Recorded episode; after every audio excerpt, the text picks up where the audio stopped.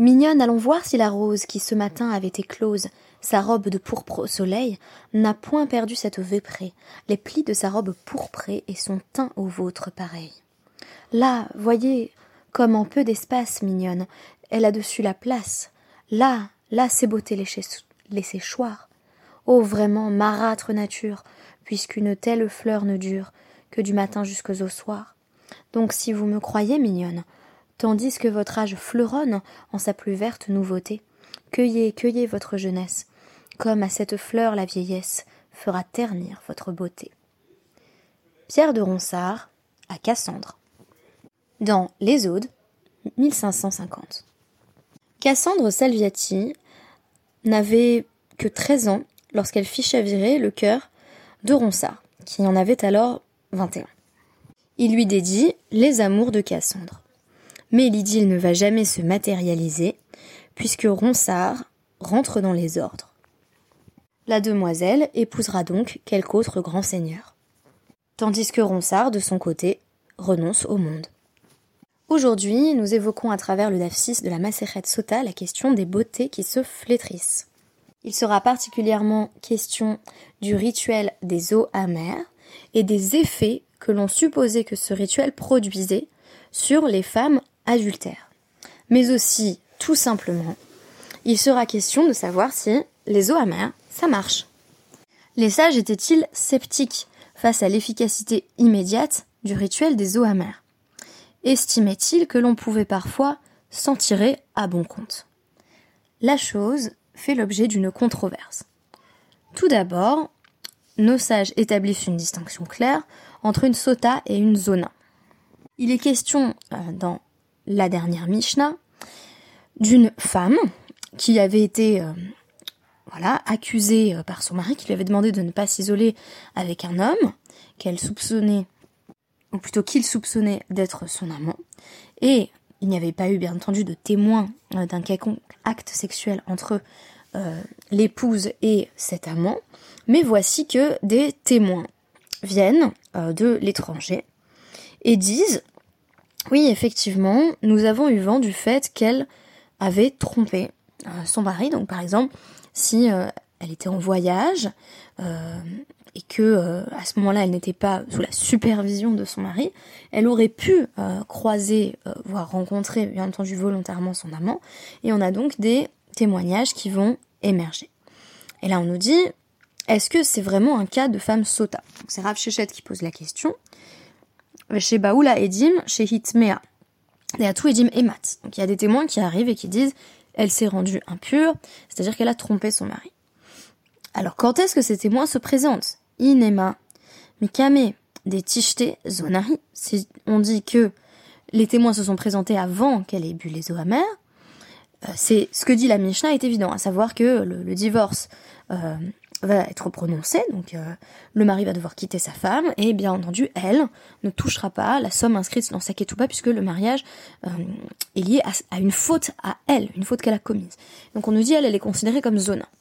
Alors zona, ça peut désigner une prostituée, Ici, c'est tout simplement la femme adultère. Euh, et donc on voit bien que la peine de mort, et d'ailleurs ça va être précisé euh, dans, dans, notre DAF et dans les DAPIM qui suivent, la peine de mort n'était pas appliquée.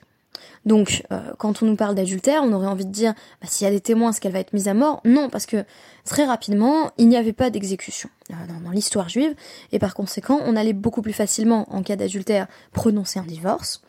Euh, donc au détriment euh, de euh, la femme adultère, plutôt que la punir directement, elle et son amant. D'ailleurs, donc notre DAF et ceux qui suivent vont préciser que si les sanctions physiques ont disparu, on met plus les gens à mort en gros, il n'en demeure pas moins qu'un acte demeure chargé aux yeux d'Hachem, et donc qu'on sera puni directement par Dieu pour les fautes que l'on a commises. En tout cas, on nous dit c'est pas une femme sota, c'est une femme zona. Il n'y a pas besoin qu'elle boive, puisqu'il y a des témoins qui disent elle a couché avec cet homme. Donc on nous dit elle a les vatards, dit Donc ça doit être un cas où elle a déjà bu les eaux amères. Visiblement elle n'est pas morte. Et on nous dit, il y a des gens qui arrivent en disant, écoute, si elle t'avait bien trompé avec l'homme que euh, tu soupçonnais d'être son amant, et dit cela au mari, et bien entendu se présente devant un Betty. On nous dit, I amrat, bishlama ein rama shapir. Si tu dis que les eaux amères n'ont pas fait leur effet, alors on comprend le cas.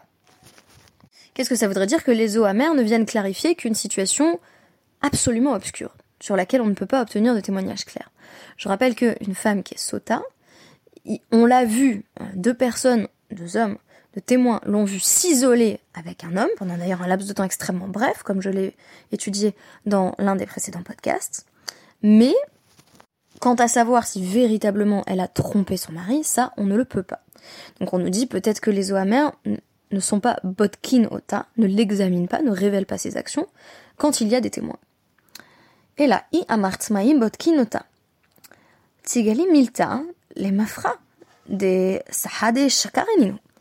Si on dit que les eaux auraient dû normalement fonctionner directement, eh bien cela révèle que les témoins mentent de façon rétroactive, puisque si elle est toujours en vie, c'est que elle n'a pas trompé son mari. Je rappelle que le principe des eaux amères tel qu'il est défini dans la Torah, c'est elle boit, elle meurt, elle était coupable, elle boit, elle survit, elle était innocente. Et donc, euh, on ne sait pas exactement ce que contenaient ces eaux. En tout cas, il est précisé euh, dans ces quelques dapim que on allait dissoudre le nom de Dieu euh, dans ces os qui avaient un, pouvoir quasiment magique. Donc, on pourrait parler d'une sorte de potion qui est littéralement un, un pharmacone, euh, au sens déridien ou platonicien, à savoir à la fois remède et poison. Remède parce qu'il peut sauver le mariage si la femme euh, est toujours en parfaite santé après la consommation des os, mais également poison, puisque, euh, comme nous allons le voir, les os peuvent causer un flétrissement interne de la femme. Alors il va y avoir tout un processus assez détaillé, on va nous dire mais dans quel ordre Elle va perdre l'usage de certains de ses membres, on nous dit que ses ongles vont tomber, que ses cuisses vont tomber, donc elle va presque tomber en morceaux en fait. Très intéressant. Euh, ensuite, on nous dit donc, euh, qu'est-ce que c'est que cette histoire de procédure des témoins? Euh, Amarle Rav Yosef, réponse de Rav Yosef à Rav Léolam Emma Lar Maim Botkinota. Non, on dit toujours que les eaux vont révéler si elle a commis une faute ou non. Veha est mort Tolala. Mais s'il y a des témoins qui se manifestent après et qui disent effectivement elle avait trompé son mari, les gens diront Ah, et eh ben c'est donc que cette femme qui n'était pas morte eh bien c'est pas parce que les eaux amères ne fonctionnent pas, c'est parce que son mérite euh, a suspendu pour elle euh, la punition des eaux amères. Donc en gros, on aurait maintenant trois possibilités. On meurt tout de suite quand on avait trompé son mari, qu'on n'avait par ailleurs pas de mérite particulier, on n'était pas une grande sadéquette par ailleurs, on survit parce qu'on n'a rien fait, ou encore, on ne meurt pas tout de suite et il y a un délai. Là-dessus, Yosef est en est en désaccord, semble-t-il, avec Rav. Mais sur quel principe? B. Mike Amipali. B. Mitnavna des rabbis. C'est au sujet du principe de, de Rabbi Yehuda qui va en fait être posé plus tard euh, dans notre Gemara, à savoir à la page 22, le principe de la détérioration. Mitnavna, le principe de, la détérioration progressive de l'état physique de la femme qui a bu les eaux amères. On nous dit en effet, donc Rabbi Omer, Le mérite d'une femme, selon Rabbi Yehuda Anassi, retient l'effet des eaux mais Eina yoledet ve'eina shabachat. Toutefois, euh, elle n'aura plus d'enfants à partir de la consommation des eaux, et, on, a presque envie de dire, c'est presque une tova pour elle, parce que du coup elle n'aura pas d'enfants, mamzerim, et Eina shabachat, ça veut dire euh, littéralement sa santé ne s'améliorera plus. Donc elle ne fera que se dégrader lentement. Et là, exactement ça, mit, euh, mit na. Mais elle va aller en, en s'amoindrissant, sa santé va aller en s'amenuisant. Les sauf shehimeta beotamita. Et elle finira euh, par mourir comme une femme sota. Alors c'est très amusant d'ailleurs parce qu'on nous dit si elle a du mérite, ce sera encore, encore plus difficile pour elle en fait. si on vous laisse le choix entre euh, vous avez commis une transgression. On vous dit, soit vous buvez une potion qui vous tue sur le coup, avec une mort assez atroce, soit vous avez de longues années, euh, voilà, on, nous parle d'années dans la suite de la Guémara, euh, ou grâce à vos mérites, grâce à vos autres bonnes actions, vous allez souffrir à petit feu pour parvenir à la même mort, je pense qu'il y aurait peu de gens qui choisiraient la méthode Zechut Tola de Maïma Marine. Alors là-dessus, Rav Shechet nous dit, selon Rabbi Yehuda Anassi et selon les Chachamim, quand bien même elle aurait des mérites, Havia euh, sa santé se détériore quand bien même elle aurait des mérites, alors que Rav Yosef nous dit les rabbis Navna, les rabbanan lo Navna.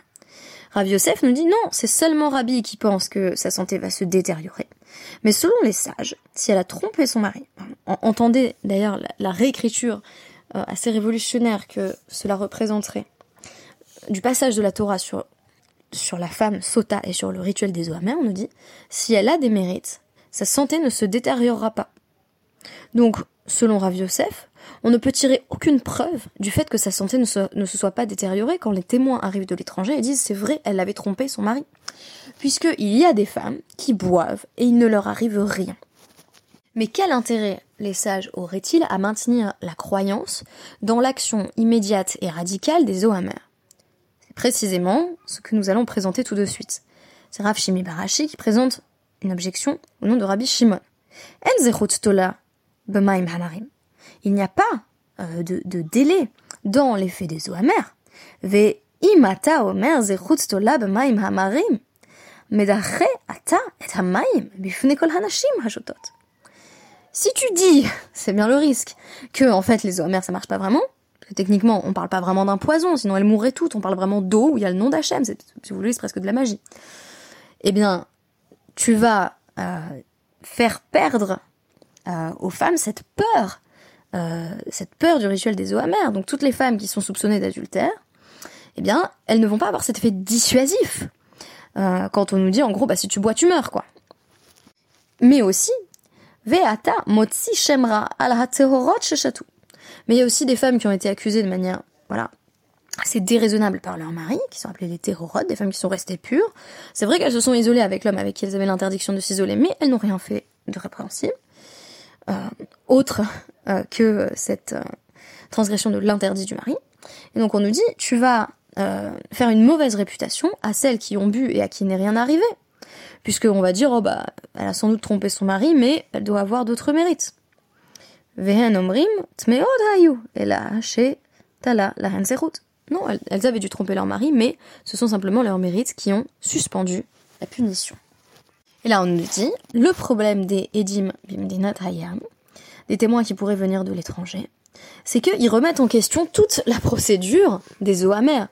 Puisque chaque fois qu'une femme va boire, elle va rentrer chez elle, en pleine forme, visiblement sa santé ne se détériore pas, elle reprend sa vie conjugale d'ailleurs avec son mari, les gens vont tous dire, et là, Sheyesh Lahen Edim.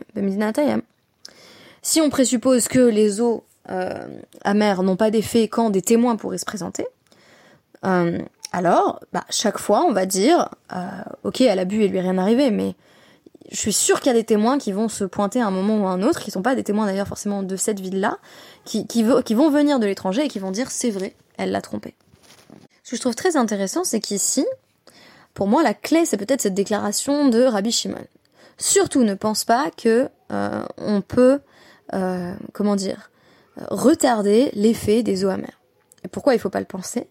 Eh bien parce que ça perdrait toute sa valeur dissuasive.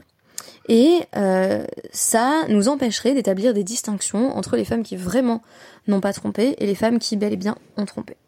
la question que je me pose, bien entendu, en, lisant ce DAF, c'est mais combien de femmes véritablement euh, buvaient ces eaux et mouraient instantanément?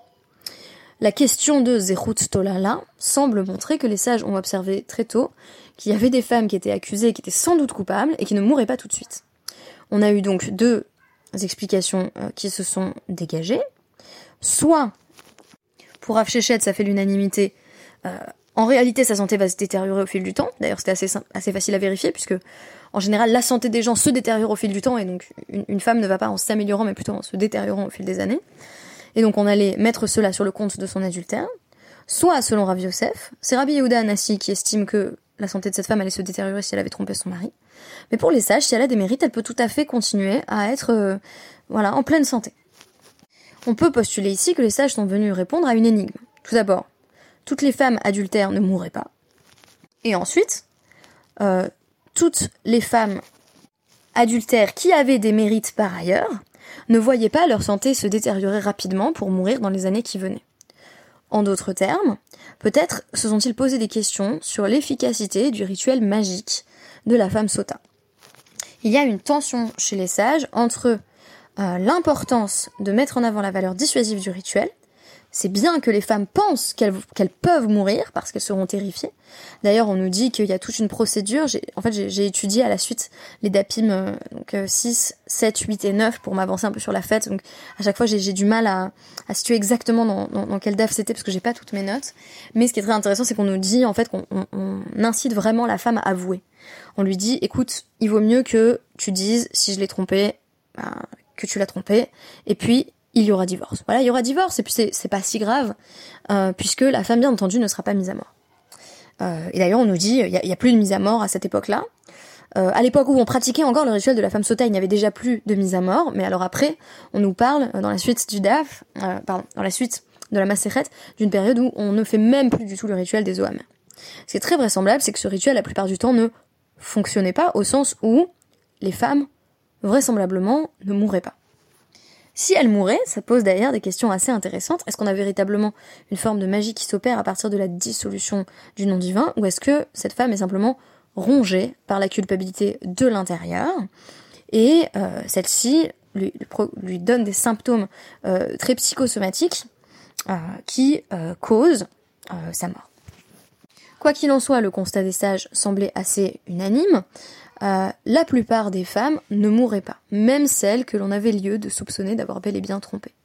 Donc, on avait intérêt à dire que ce rituel fonctionnait vraiment pour continuer euh, à euh, ben, faire miroiter aux femmes, plutôt susciter la crainte des femmes en évoquant ce rituel potentiellement létal. Mais en même temps, il fallait bien pour les sages prendre en compte les irrégularités dans euh, les réalisations de ce rituel, au sens où il ne causait pas toujours la mort de la principale intéressée. Et en même temps, les dapim qui suivent vont beaucoup s'intéresser aux effets que la potion pourrait avoir, en nous décrivant des phénomènes assez insolites, le ventre qui gonfle, euh, les jambes qui tombent, euh, les ongles également, quelque chose donc de, visuellement très marqué et marquant. qui, là encore, me semblait avoir une visée dissuasive, mais aussi une visée cathartique.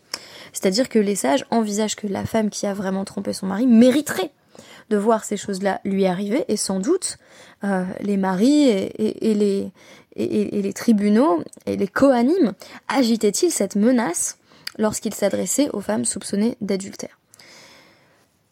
La réponse idéale, bien entendu, à cette situation euh, qui, qui est tout sauf idéale d'une femme accusée d'adultère, c'est donc a priori soit le fait que si elle a commis l'adultère, elle ait peur de mourir et donc elle avoue, ce qui conduit simplement à un divorce.